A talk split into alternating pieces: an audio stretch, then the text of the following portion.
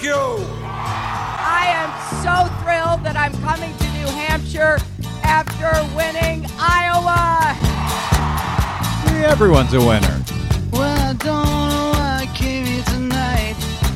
I got the feeling that something ain't right. I'm so scared in case I fall off my chair. And I'm wondering how I'll get down the stairs. Clowns to the left of me, jokers to the right. Here I am, stuck in the middle with you. Here I am. Yes, I'm stuck in the middle with you. From Pacifica Radio in Los Angeles, this is the Bradcast as heard on KPFK 90.7 FM in LA. Up in Oregon on 91.7 FM KYAQ on the Central Coast. 106.7 FM KSO in Cozy Cottage Grove. Out in Pennsylvania on 93 FM WLRI in lovely Lancaster. Out in Hawaii on 88.5 FM KAKU, the voice of Maui. Up in Minnesota in Minneapolis, St. Paul, AM 950 KTNF, the progressive voice of Minnesota, and of course, coast to coast and around the globe. Streaming on the Progressive Voices channel, Netroots Radio, Indie Media Weekly, FYI Nation, Radio or Not, Radio Free Brooklyn, GDPR Nashville, and of course, Radio Sputnik. Five days a week, at least, right here on the Bradcast. I'm Brad Friedman, your friendly investigative blogger, journalist, troublemaker, muckraker, all around swell fellow, says me from bradblog.com. Thank you for joining us today. Once again, yes, we do have another thrilling adventure. Uh, if I can uh, stay awake, if I can stay coherent after last night's uh, uh, incredible, rather uh, amazing caucuses up in the great Hawkeye state, the state of Iowa. Now, I often remind folks right before elections that it sometimes takes days or even weeks or sometimes months and years before problems in any particular election come to light. Problems with the integrity of the election, the way the election is run, uh, errors in the administration fraud, whether it's voter fraud, which is very rare, or insider election fraud, which is less rare. Well, this is not one of those times, at least, where we have to wait days and weeks to uh, be concerned about the results. While it may take days or weeks to figure out what actually did happen in uh, in Iowa, the fact uh, that there was trouble at the Iowa caucuses started becoming quite apparent to those of us not in Ohio- Iowa just a few hours after the caucuses had uh, had closed and after the GOP results were declared and candidates had their various victory uh, or near victory speeches, that was on the Republican side, but the problems began to reveal themselves on the Democratic side. So, if the Iowa caucuses on Monday night are any indication of where the 2016 races uh, on both sides are now headed, well, buckle up. That's all I can tell you. Buckle up, uh, and, and, don't forget to drop something in the tip jar at bradblog.com slash donate because I think we may need to hire a few dozen more people to cover all of this this year. Good Lord. Uh, for now, however, we'll just leave it all to Desi Doyen to figure it out, to cover it all, to record it all, to bring it all to you. How are you, Desi Doyen? I'm all right. That was a brilliant idea. Let me do it Yeah, all. Yeah, let her do it. All right. Well, uh, let me. Uh, we got a lot to cover today. Looking forward to speaking with my guest, who may give us some clarity in Iowa about what the hell actually went on in Iowa. But let me just uh, turn back the clock for a moment, back to 2012. In 2012, it was the Republicans' turn to be embarrassed by the Iowa caucuses. This year, it's apparently the Democrats' turn. Now, uh, a lot of this had to do with the closeness of the race, both in 2012 and this year in 2016. In 2012, on the Republican side, the winner of the Iowa caucuses was eventually discovered to be Rick Santorum, who edged out Mitt Romney by just 34 votes, but that took several weeks to figure it out. On caucus night, the party, the Republican Party, had declared Mitt Romney to be the winner before caucus goers who were actually allowed to oversee the actual hand counting of paper ballots at each precinct, at each caucus site, uh, before they had noticed that the party had misreported the raw vote totals at a number of locations around the state.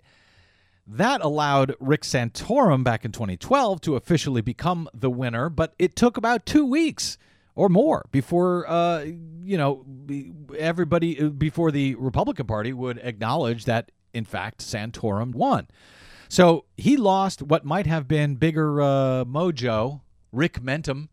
Uh, that he might have gained upon uh, upon winning Iowa, and now we've got a similarly close result on the Democratic side. And when that happens, we begin to see all of the little problems that might have gone completely unnoticed had the race uh, had a definitive winner. When it's this close, everybody starts scrutinizing, and as well they should, to figure out what actually happened. Now, that said, there were apparently all kinds of various problems on Monday night that a number of Iowa caucus goers seemed to indicate were very unusual and chaotic and unlike anything, at least that they had ever seen most of those people who so far I have been able to speak to have been Bernie Sanders supporters. Uh, and they report that the chaos was even worse than it was during the higher turnout caucuses back in the hyper partisan 2008 uh, race between Hillary Clinton and Barack Obama. So, okay, we may be figuring this out as we go today. And in the next few days, the next few weeks, as I say, I don't know. We'll see where this goes. So, first, some basics, some basic information um, about what happened, about what the reported results are, and some facts about what we actually do and don't know. So, let's get the GOP stuff out of the way first for now, since that seems to be a bit easier this year to make sense of ironically enough, perhaps, with all of those candidates in the race. So the winner of the GOP 2016 Iowa caucuses was reportedly Ted Cruz. His reported victory at this time seems to be clear enough, as yet to be questioned uh, by anyone, at least to my knowledge. Cruz won with 27.6% of the vote, followed by Donald Trump at 24.3%, just 3% off, a little more than 3 and then Rubio uh, at 23.1, nipping at Donald Trump's heels. Everyone else, everyone else, all, what do we got? About 10 more or so of them were down in the double digits. In order, going down, fourth place was Carson, fifth place was Rand Paul. Then came Jeb Bush, way down there with 2.8%. That's it. Compare that to Cruz at 27%. Uh, Fiorina, 1.9%. Kasich, 1.9%. Uh, and then Christie, actually, Chris, Chris Christie lost to Fiorina. He lost to Bush. He lost to John Kasich. He lost to Mike Huckabee, who dropped out of the race last night after the results came out. And then there was Rick Santorum. Remember him, the winner from 2012? He had just 1% of the vote. The only person that he beat was Jim Gilmore. Ever heard of him? No? Okay. Well, that, that's who uh, Rick Santorum beat. Is is Huckabee the only one that has dropped out since? S- since the Iowa caucus, yes. Only Wow. Huckabee is out. Everyone else, for now, is still in, is heading to New Hampshire. Does make you wonder what their threshold is for dropping out. well, you know, it's an industry now on the Republican side. They stand to make a lot of money, get uh, good gigs at Fox News. Uh, Mike Huckabee already had his Fox News gig, so I guess he's uh, he doesn't need to stay in any longer. So yeah, it does make you wonder. But you know what? Iowa is very different than New Hampshire. Different types of voters, a primary system as opposed to a caucus system. And it's only one week away at this point. So we'll see. We'll see what happens. I suspect after New Hampshire, a lot of these guys actually will drop out. Uh, and they might do it between now and New Hampshire as well. In any event, uh, Cruz's victory in Ohio translates into eight delegates. All of this, all of this for eight delegates to the Republican National Convention. Trump and uh, uh Rubio get seven each. And then uh, Carson gets three, and then Paul, Bush, Fiorina, and Kasich each get one. Nobody else gets nothing out of this. Um, there are still three delegates to be awarded. Uh, that happens, I believe, at the party convention later on down the line in Iowa. Uh, that's how, by the way, Ron Paul in 2012 ended up receiving more delegates out of Iowa than either the initial fake winner Mitt Romney or the actual winner of the Iowa caucuses, uh, Rick Santorum, back in 2012. Uh, for all of that, and for uh, Bush's one delegate and 2.8% of the vote, he spent more than anyone else in Iowa $14 million. Rubio maybe got his money worth money's worth at 11.7 million dollars he spent to come in third and then show up last night to declare victory as if he had come in first. But you know what? Maybe he did to some extent, in that now he seems to be the only so called viable establishment candidate, at least in Iowa. Then uh, Rubio spent 7.4 million and he took the victory. Wait, Rubio? No. I'm sorry, Cruz. Cruz, thank you. Uh, spent 7.4 million. Trump spent 3.5 million. And, by the way, uh, as uh, some of the uh, entrance polls, and that's what they do for caucuses, they poll people on the way in for all of the hubbub over the past few weeks with the uh, Republican debates about immigration and who is tougher and more manly uh, and more exclusive than uh, the other guy. The top issues in the on the GOP side were the top issue was spending, government spending at 32 percent, jobs 27%, terror at 25%, immigration way down at 13%. The fourth uh, most interesting uh, topic for caucus goers. As I noted, Mike Huckabee dropped out, suspended his campaign, and by the way, he won in the Republican Iowa caucuses in 2008. So, a fickle bunch, those folks in Iowa. They uh, uh, choose Mike Huckabee in 08, Santorum in uh, 2012, and now they have no time for either of them whatsoever. On the Democratic side, Martin O'Malley also suspended his campaign. So those are the two folks who dropped out last night.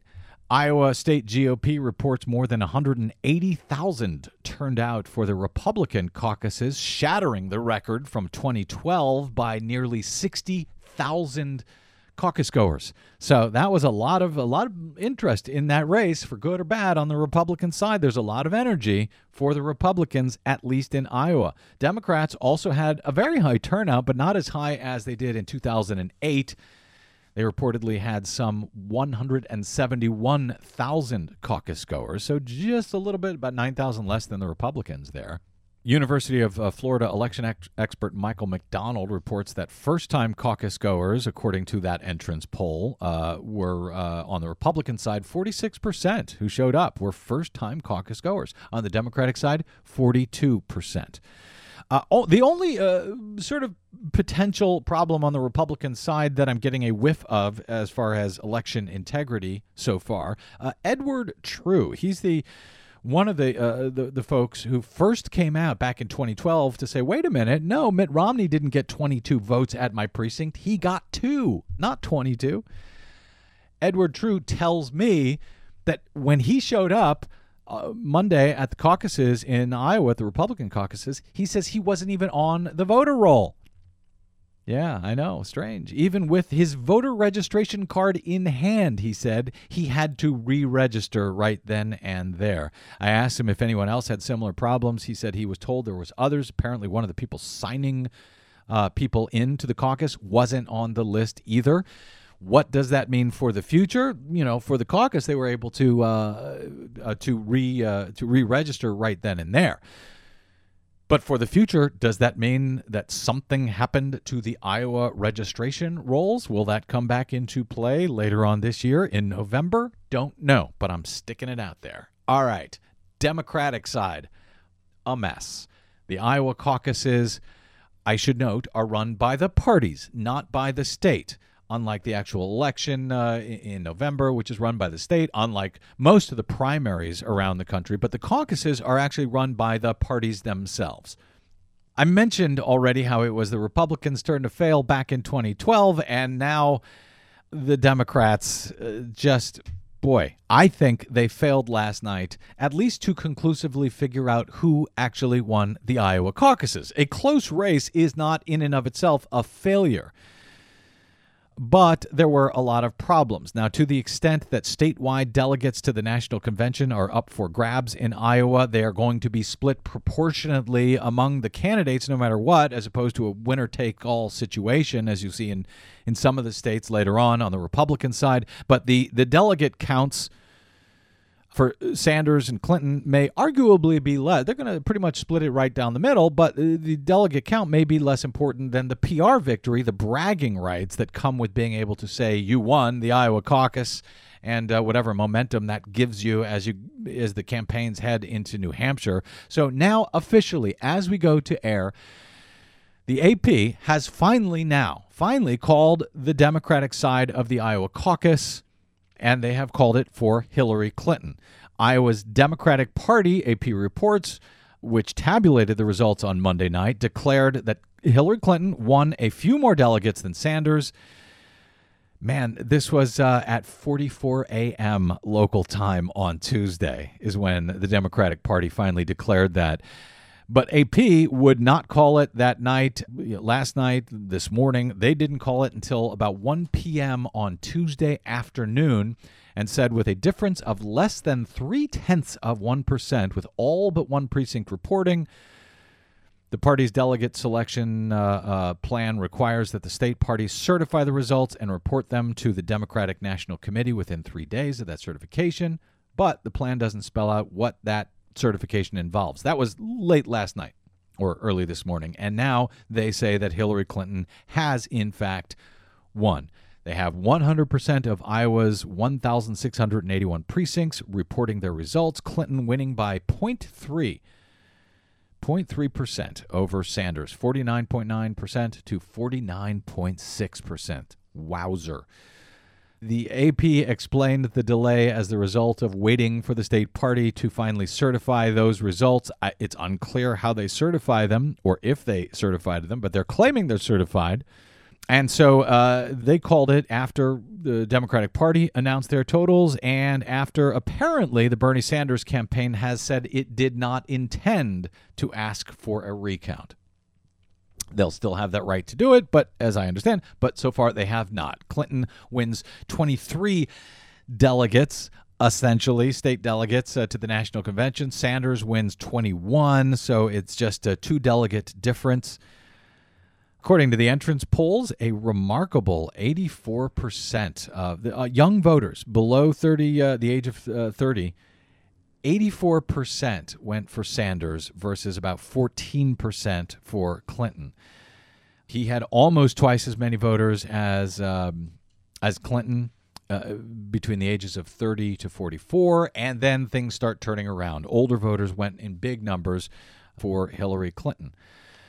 So, a couple of milestones here. We should note that uh, if Hillary Clinton ended up, did in fact win, as it would appear, then she will have made history as the first woman ever to win the Iowa caucus. That's pretty cool and pretty huge and kind of long overdue.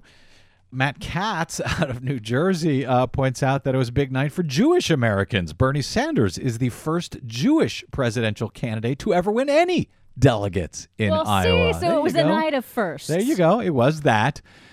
Obviously, I will let um, since so many people are covering this, and I want to get uh, as soon as I can to uh, our guest here, I will let other people for now make sense of the politics of all of this. Obviously, uh, it would have been a huge loss for Hillary had she lost outright. Even in a virtual tie, she is doing okay.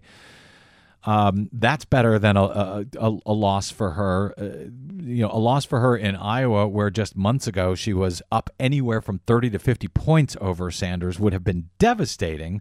So she's hanging tight, whereas a loss for Sanders, I think, in Iowa, short of a blowout, wouldn't have hurt him quite as much as it would have hurt her since the expectations for him, at least from the corporate mainstream media, had, uh, for whatever reason, appropriate, appropriately or not, been much lower. He still remains ahead in New Hampshire for now, according to the polls.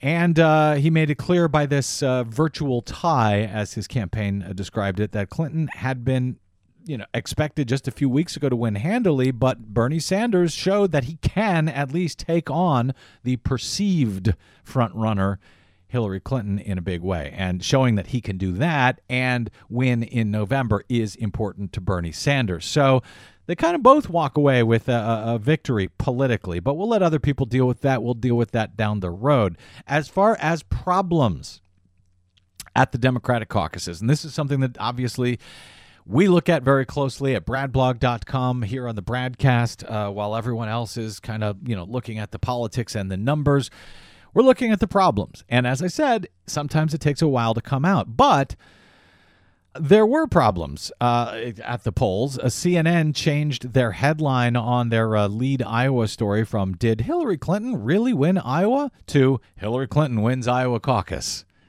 after uh, AP made their call. There were uh, very late in the night some 90 missing. Um, precincts uh, results from precincts at, at 90 different uh, uh, precincts around the around the state. There was a bit of a kerfuffle when the Sanders camp said that Iowa Democratic Party officials had informed his campaign that uh, there, there there were not precinct chairs, chairmen and chairwomen at 90 of those precincts.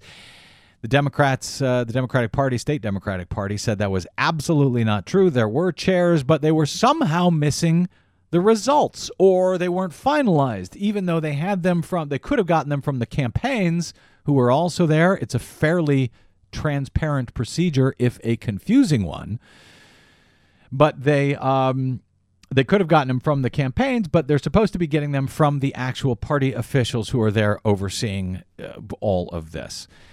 And for some reason which I'll ask my guest about uh, coming up, uh, there were for a time some 90 precincts late, late at night that didn't have their results in. There were also about six different uh, caucus sites that saw coin tosses to determine who would actually win uh, the leftover uh, uh, county delegate. In other words, where you know where you had cases where there was an an even number of voters but an odd number of delegates. We'll talk to my guest about that as well. There were a number of uh, messes that were caught on video. I don't think that we have time. Maybe we'll play it uh, later or or tomorrow. Um, because I've been talking with Bev Harris of Black Box Voting about all of this. These videos, she says, even though they show sometimes uh, chaos in some of these uh, caucuses, it's actually a good thing. It means that people are getting it. It means that people are starting to uh, not just oversee their own elections, but videotape it to allow the whole world to see. So things that look like chaos, uh, that's actually a good thing, says Bev Harris of Black Box Voting, at least in these cases where you've got a few incidents that are questionable. Uh, we're not seeing a whole whole lot of them yet, but when you look at one, you think, "Oh man, what a mess! What a mess going on in Iowa." And well, maybe some of these caucuses are a bit messy. There was uh, something over at C-SPAN uh, described as voter fraud at a, uh, a Polk County. Uh, uh, caucus site. It was absolutely not voter fraud. There were questions. There are questions about the way those uh, uh caucus goers were counted and the way the results were divvied up.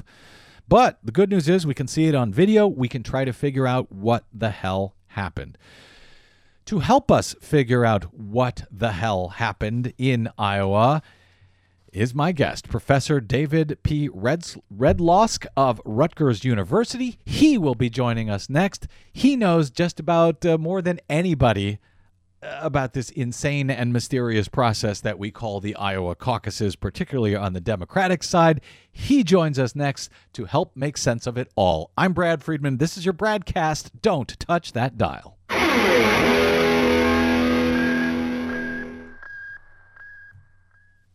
Hi, this is Desi Doyen from the Green News Report and the Bradcast, both brought to you without corporate or political influence. Why? Because we rely on you to help keep us completely independent. Please drop by bradblog.com slash donate today and help us stay on your public airwaves. That's bradblog.com slash donate. You'll thank yourself later. I'll thank you now.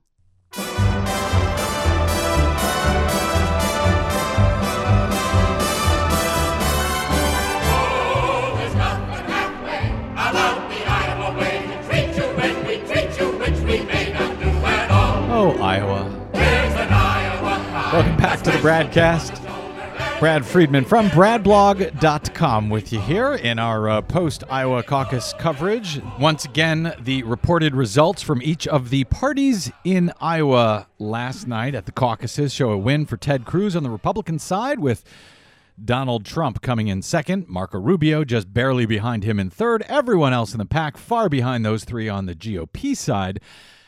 That's being reported as a disappointment for Trump and a victory for both Cruz, whose victory speech may have been a record length last night, and for Rubio, whose speech seemed to suggest that he thinks he might actually have won the uh, uh, GOP Iowa caucuses, at least the way he declared victory.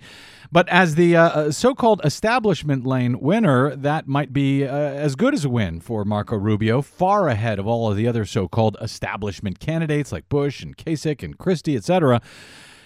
But over on the Democratic side, things are much murkier with echoes of the mess that the Republicans dealt with during their amazingly close 2012 caucuses in Iowa.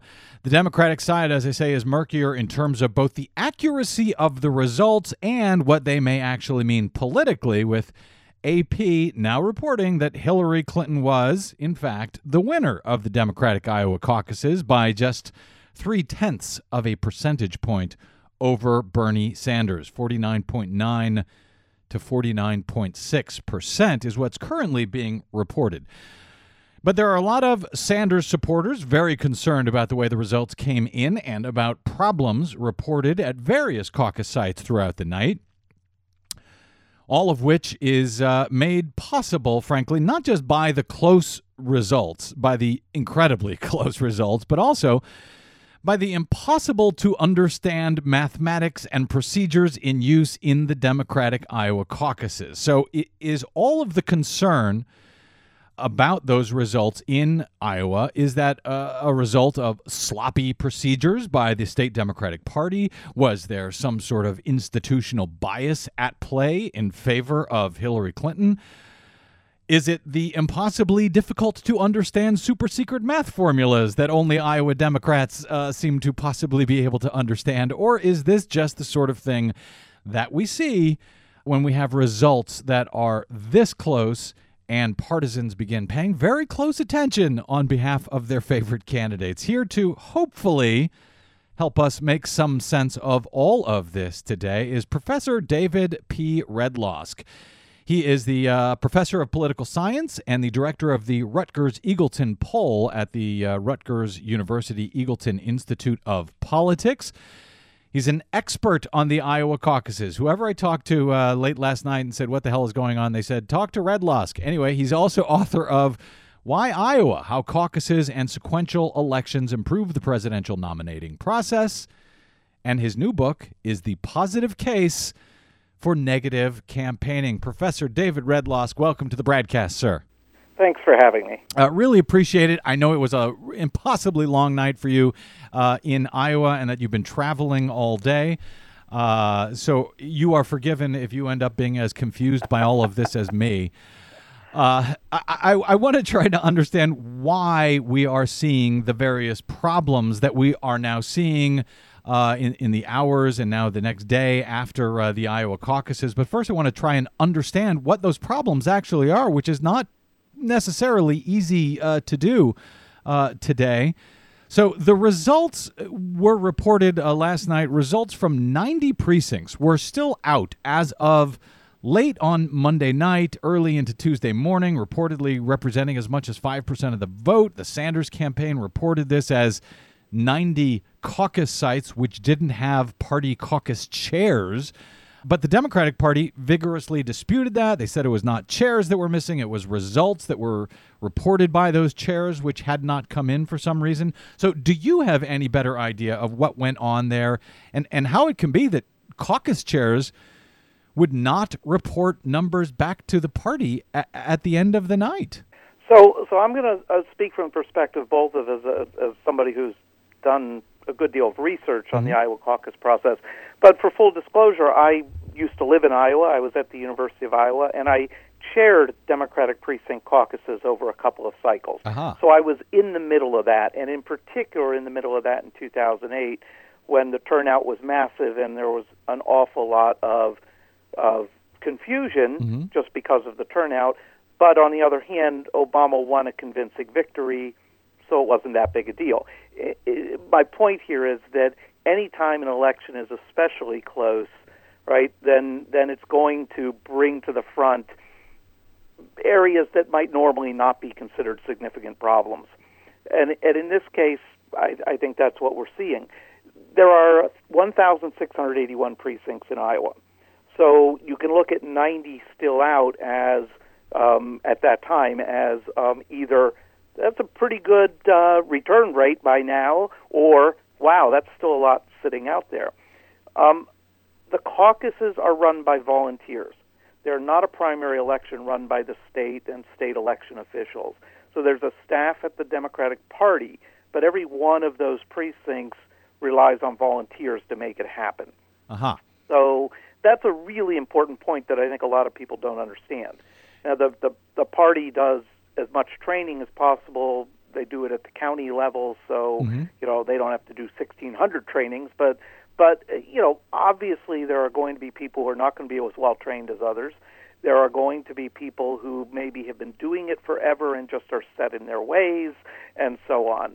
Um, so I don't know specifics about those 90 precincts. I do know that as at the time we're talking, they've reported every precinct at this point and put out a final result. That Um, that's what they're now saying. So, but but you're you're saying that it is even. Uh, I think this would have been uh, two, three, four o'clock in the morning. It is uh, p- possible. It is legitimate that these precinct chairs would not have. I mean, my concern. Yeah. It seems like impossible that you would hold a caucus No, that's and then not Yeah. call in the numbers when, Yeah. when you were done. No, that's right. And the the instructions are pretty clear, right? I, I talk about training, and there's actually a booklet that if they just follow it, it's all good. Mm-hmm. But we're talking about human beings here, and people screw up. Mm-hmm. It it is not unknown. In fact, in 2012 for the Republicans, they had a couple of, of precinct chairs go home and be unreachable. And of course, they had a virtual tie as mm-hmm. well. So we're dealing with that now. Having having said that, right? The the both parties this year used a um, an app designed by Microsoft to do the reporting, and so a lot of a lot of uh, emphasis was put on using your smartphone to do the reporting. Again, I don't know the specifics about the, the particular precincts, but there's certainly plenty of folks in Iowa. Carly Fiorina actually made fun of this at one point in the campaign, who don't use smartphones. so it's new technology when they're being asked to do this in the middle of potentially a crazy turnout caucus.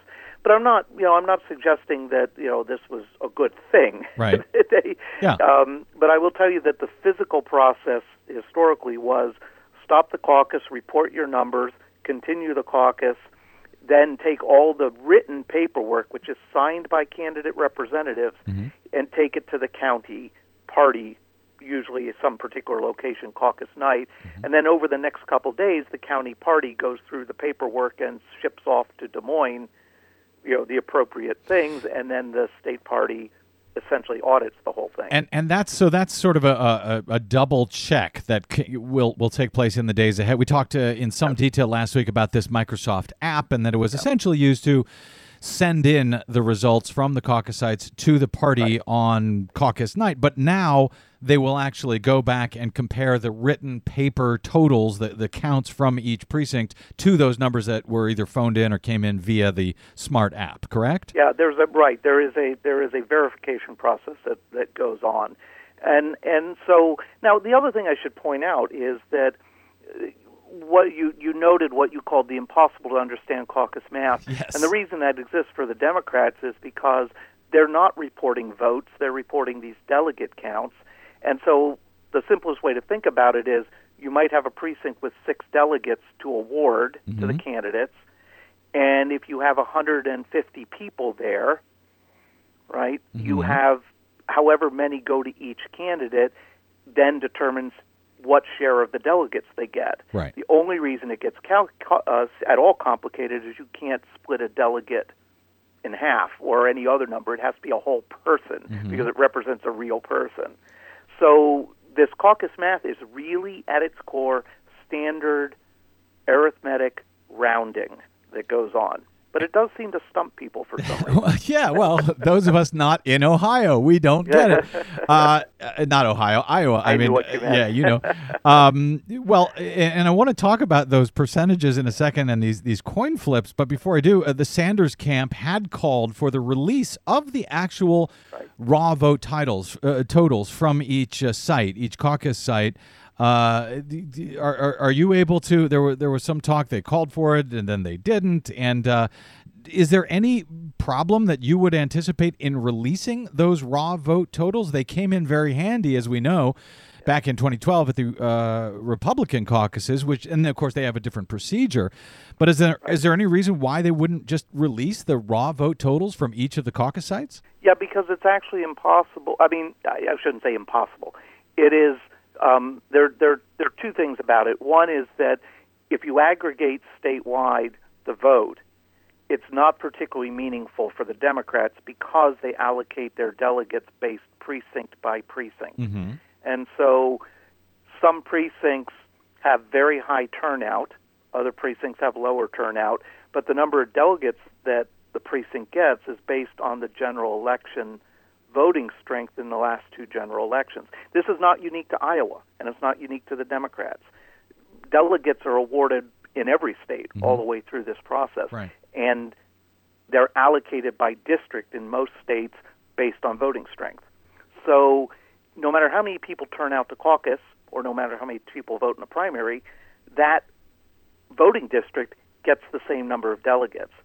So you could have Johnson County, Iowa, home of the University of Iowa, have 900 people show up at a caucus and have 12 delegates to award and take 75 people per delegate to win a delegate. And then you could have uh, uh, another precinct, a rural precinct in the exact same county that might only award two delegates, but maybe only 40 people show up. Uh huh. And it only takes 20 people to win a delegate. Right. So aggregating those numbers statewide is not going to actually correlate that well to the delegate count. So that's a piece of it. The second, and it doesn't make it illegitimate, it's just the way the process is designed. Mm-hmm. The second piece is goes back in history, and that is Iowa jumped New Hampshire as the first event in 1972. Right. New Hampshire's not a big fan of that. Um, and for a number of years, there were battles between Iowa and New Hampshire about going first. Somewhere around 1983, an agreement was reached with the Democrats on both sides, and that is New Hampshire would have the first primary, Iowa would have the first caucus, as long as the Iowa caucus did not look like a primary. And the way it was designed to not look like a primary was don't report the raw vote, report the delegate count. Interesting, but uh, uh, on the Republican side, Ah. they do report the uh, the raw And- vote, and and, and just for reason- transparency, Yep. by the way, and oversight by the by the public, you know, not the raw Yeah. uh, totals, Yeah. but just be Yeah. able to oversee the the uh, precinct numbers. And and the reason the de- the Republicans could do this without raising New Hampshire's ire was until this year there was no connection whatsoever between their vote count and their election of delegates. They were completely separate things. The Republicans elect their their delegates at large after they cast their secret ballot. The Democrats allocate their delegates to the candidates based on the support for the candidate. I say it's different this year because for various rules changes, the Republicans at the national level, at the national committee or convention rather, the Iowa Republican Party will report its vote either 100% for the nominee if there's no if there's only one person in nomination uh-huh. or strictly in proportion to the caucus results if it's a competitive convention. But that's the first time that's ever happened and until now again the New Hampshire side said, well, it's not a primary, it's a beauty contest. We're hmm. okay with that. Wow, that fascinating. But those Yeah. numbers do exist, right? So if Sanders, in his case, I mean, there's nothing illegal. The parties get to decide how to do it. If Sanders was concerned, for example, about these results and requested those raw, raw vote totals just to, you know, double check that impossible math, that should be possible at least for their campaign to to look at those numbers, even if they're not released to the public, right? Well, I, I don't think you can release numbers of a campaign and not expect them to be public. Right. Well, right. Let's talk reality Okay, here, right? fair enough. Um, um, but yes, the numbers certainly do exist, right? I mean, that's you know that's certainly true. And in fact, what's really interesting about the Democrats is the numbers that don't exist anywhere, at least historically, are the first alignment.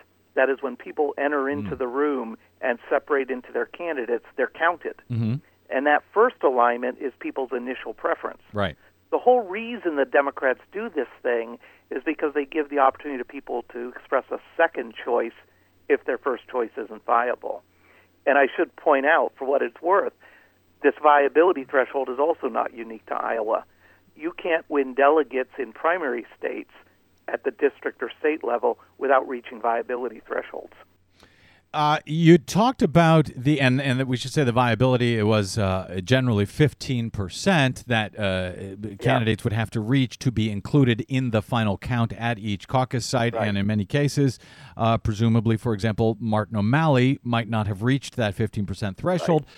His delegates, or, I'm sorry, his supporters would then uh, have to choose one of the other candidates, uh, all of which underscores what you described earlier the fact that we're dealing with sort of fractional uh, uh, numbers here, which then results in.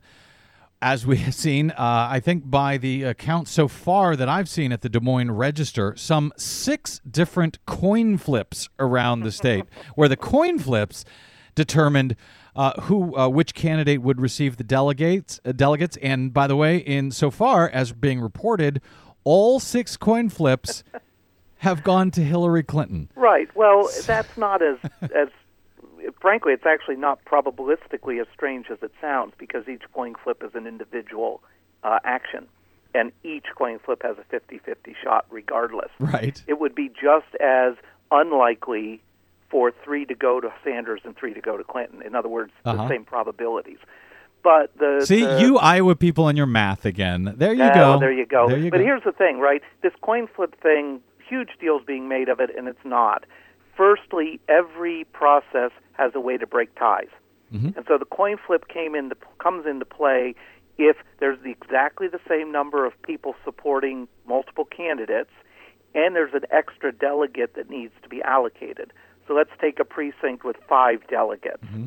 and let's say 50 people for Clinton and 50 people for Sanders obviously they each get two county convention delegates, two of these delegates. Where does that fifth one go? Well, the answer is you've got to do some kind of game of chance, mm-hmm. and the Democrats use a coin flip. And that was also used, I, I, I believe, in one case where uh, some of the uh, caucus goers did not make it all the way till the end. They left, and this threw off the math uh, in some cases. And so there was, I guess, an extra, they weren't sure how to allocate that. And so, again, the party instructed them to use a coin flip. Um, the- But I, let me say yeah. one other quick thing about that. So we're talking now about the county convention delegates, not about the state equivalents that the party reports. Mm-hmm. So it isn't that Sanders lost six of his 690 odd delegates to these coin flips. Right. He lost six of the thousands of county convention delegates that get calculated into state equivalents. Again, more of that math. Yeah, see, there you go again. All right. Well, the there there were a number of videos uh, uh, throughout the night that I was looking at uh, late night and again today, uh, showing a bit of chaos, or uh, in one case at least, some kind of hinky counting going on. C-SPAN inaccurately described one of these apparent uh, uh, miscounts by a Clinton precinct captain as "quote unquote" voter fraud. It was not voter fraud. At worst, it would have been election fraud. The voters were fine. Um, this was uh, one of the uh, videos from Polk County, uh, uh, uh, Polk County caucus site. Uh, have you seen or heard anything, Professor David Redlawsk, that would uh, give you reason to be concerned about the validity of the actual vote counting at those caucus sites last night and the numbers we now have today? Um, not really. No. I mean, the the the fact is that again, because the Democrats do this in the form of stand up and be counted publicly, it's always more chaotic than if they were casting a secret ballot, for example, right? Although watching the Republicans at the caucus I was at count the paper secret ballots was a little chaotic because there were 422 of them. Right. Um, you know, so but when you've got a bunch of people milling around in a space and and because of the turnout, a crowded space, it is definitely more problematic. Um, my own when I when I was in Iowa, my own caucus. The one of the years, uh, my wife Alicia actually chaired our caucus, and and we expected nearly 400 people, and she came up with what I thought was a brilliant idea, which was she created cards with numbers on them, and as people registered, they got a numbered card, and they knew exactly how many people were there, and then they collected the cards to do the count. Well, see, the I, it's a great. I know. I mean, I don't know. I thought it'd be something they ought to adopt everywhere, but it's you know. Well, that's what I was going to ask. I- Is there a way? Well, you know what? Let me get to that in a second because I, I got a few more questions I want to get to. Uh, the we we talked about this a little bit at the beginning, but you know, the election director's prayer. Uh, please God, don't let this be a close election. I think is how it goes. Uh, you would then chalk up the various problems that we have seen. Sometimes the processes that look like chaos when you look at them uh, on video and so forth. Uh, you think that's not the, necessarily the result of a poorly run process, but that that happens in, in every year in Iowa, and we are just now seeing it because of the closeness of this election. Well, I think what what the Democrats have tried to create, and you know, no perf- no system's perfect, but they've tried to create a system that would allow people both to stand up and be counted, but also to express a second choice if that came into play. We don't often get that chance in American politics. Mm-hmm. You know, in a primary, your guy doesn't make viability, your vote is wasted. So you know th- that, but that creates more complication. It creates more potentials for errors. And so, yes, if you have a extraordinarily close election, you know you're going to see where those problems and errors pop up. Honestly, as a as a quantitative political scientist myself, I know about error. There's always error in everything we do. Our hope is the error is random, because random error cancels itself out. Right? We don't Right. know if it's random, but our hope is that it's random. Right. And I'll just direct you know your listeners' attention to uh, Florida in 2000. It's a long time ago now, but that was a state-run election, and it didn't go particularly well. Well, since since I've only got a minute or two left with you here, I won't even open that particular can of worms. I, I think you might understand why. All of that. uh, with, with that said, uh, given the mess of the GOP Iowa caucuses back in 2012, when it was you know announced that Mitt Romney was the winner, but it was actually Rick Santorum who won by 34 votes, and then of course Ron Paul ended up getting all uh, more delegates than anybody else once the convention came, and now this mess, uh, or at least seeming uh, mess Yeah. At the Democratic convention. Uh, I'm sorry, Democratic uh, caucuses in Iowa. Is there reason to believe that something will change? Maybe they'll go to your wife's uh, system, uh, or, or that, uh, or either, either something will change, or that Iowa could finally lose its coveted uh, first in the nation status. Uh, what do you see happening next time out in 2020? Now that both parties have sort of been hit by this plague over the past two cycles. Well, the reality is, after 2012, on the Republican side, something did change, and and the Microsoft app is part of that something, right? Trying to improve the reporting mechanism, and particularly for the Republicans, it really paid off this time. But I, I would argue it paid off for the Democrats too.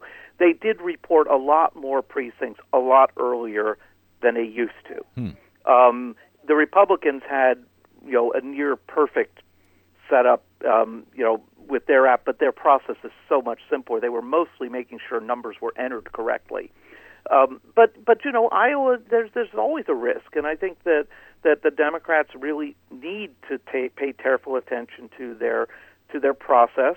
They absolutely need to look at the training that they do and figure out how do you address a situation with you know 2,000 volunteers who are giving their time to try to make this demo, you know democratic small d process work. But but you know there's no doubt there's room for improvement, or the great hope that they'll never be one this close again. Yeah, I was going to say maybe we're back to the election officials' prayer. We are. Uh, last que- last uh, question here. Beyond bragging rights, uh, which are obviously huge in a case like this, how much ultimately, uh, how, how much effect do the specific numbers of delegates actually won in Iowa actually matter in a contest like this that you know could go on for a very long time? Uh, at least if the pundit predictions today are correct. Well, when it's close, every delegate counts. There's no question about it. We saw that in 2008 between um, Clinton and Obama. They were they were scrapping for every single delegate. But the really, really bottom line interesting thing about Iowa last night is for the Democrats, there are no national convention delegates were selected. They will these county convention delegates will go to county conventions in March. They will do the same process again, and they will elect delegates to the state or to the district and state conventions. Then at those conventions, they will do the same process again, and then they will elect national convention delegates. No one is bound. People can change their minds. Wow. The numbers we get from last night are just estimates of what the final Oh. Iowa National Convention totals will be for the Democrats. Wow, democracy. Gotta love it. And uh, Iowa, even less important than uh, it would initially appear. Amazing. Professor David P. Redlawsk of uh, the Rutgers Eagleton uh, poll at Rutgers University Eagleton Institute of Politics, author of Why Iowa How Caucuses and Sequential Elections Improve the presidential nominating process, so he says, uh, which you can learn more about at whyoiowa.org, and his new book, The Positive Case for Negative Campaigning. Uh, professor, very helpful to talk to you today. Greatly appreciated, and I hope you'll not mind if we uh, bother you again to bring clarity to this process in the near future. Anytime, Brad, anytime. Thank you, sir. Professor David P. Redlawsk. All right, we're going to take a quick break, and we will be back with more Bradcast right after this. I'm Brad Friedman. Stay tuned.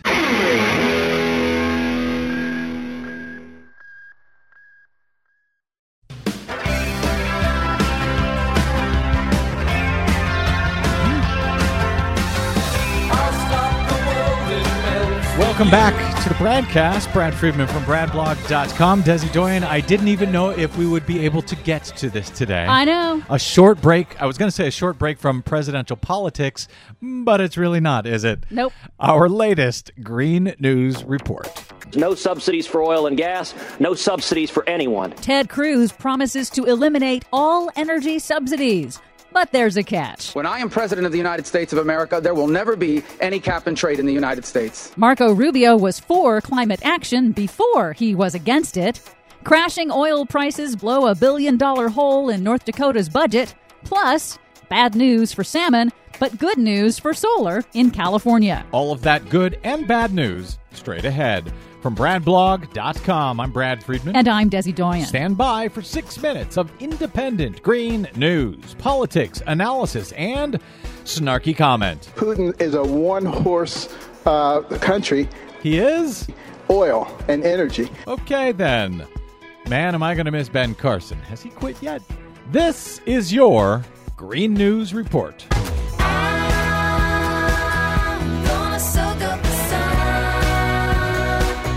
Okay, Desi Doyen, is it my imagination or were the Republican candidates actually asked about energy and climate change at their recent uh, Republican debate? It was not your imagination. What? It actually happened at the 7th Republican 2016 presidential primary debate held in Iowa. Climate change actually got a mention. Unbelievable. I know. Fox News debate moderator Bret Baier challenged Florida Senator Marco Rubio on his record, noting that he was for climate change action and renewable energy before he was against it once he got to the U.S. Senate. In 2008, you wanted Florida to get ahead of other states and establish a cap and trade system. Now you're a skeptic of climate change science, so why the change? I do not believe that we have to destroy our economy in order to protect our environment. And especially with these programs they're asking us to pass that will do nothing to help the environment, but will be devastating for our economy. When I am president of the United States of America, there will never be any cap and trade in the United States. That, of course, is kind of completely the opposite of what he used to say back in 2006 or so. And of course, it's completely blind to reality. The renewable energy sector is booming and now employs more Americans than the fossil fuel extraction industries. Also in that debate, Senator Ted Cruz of Texas tried to deflect criticism that he opposes the federal renewable fuel standard, which requires the use of U.S. grown corn ethanol in gasoline. And it brings massive agriculture subsidies that are very popular in corn based Iowa. Cruz says he just wants to remove all subsidies for all energy. My tax plan eliminates every mandate, every subsidy, so there's no subsidies for oil and gas, no subsidies for anyone. I'm committed to a fair and level playing field for every energy source without lobbyists and without Washington picking winners and losers.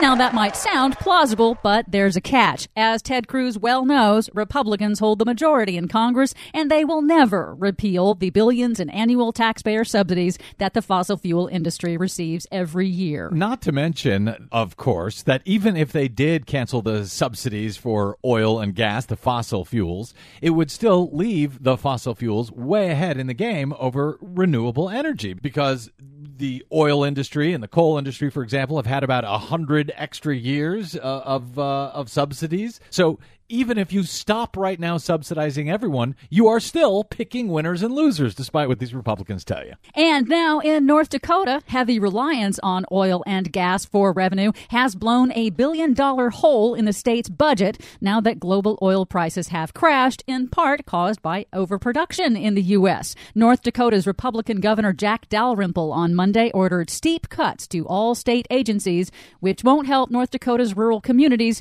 who now have to contend with the bust after the oil boom. Live by the dirty fossil fuels, die by the dirty fossil fuels. Meanwhile, bad news for California salmon. Despite extraordinary efforts from state and federal wildlife officials, only 3% of juvenile endangered California Chinook salmon survived to return to their spawning grounds in 2015. That's according to the National Marine Fisheries Service, which said the juvenile salmon were literally cooked to death in the hotter than normal Sacramento River amid California's record drought and record heat. Wow. But some good news for California solar. Remember, we reported a few weeks ago how the solar industry is leaving Nevada after Nevada's Public Utility Commission voted to hike charges and fees for solar owners.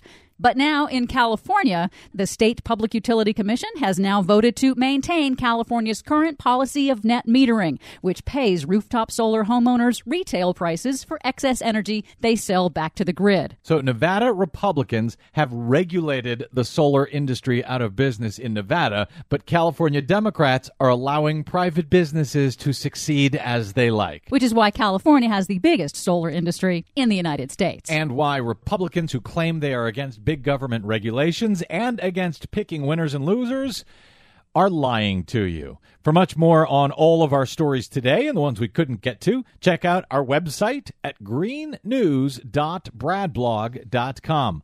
Find us and follow us on the Facebooks and the Twitters at Green News Report. I'm Brad Friedman. And I'm Desi Doyen. And this has been your Green News Report. It's all in the air, you hear it everywhere, no matter what you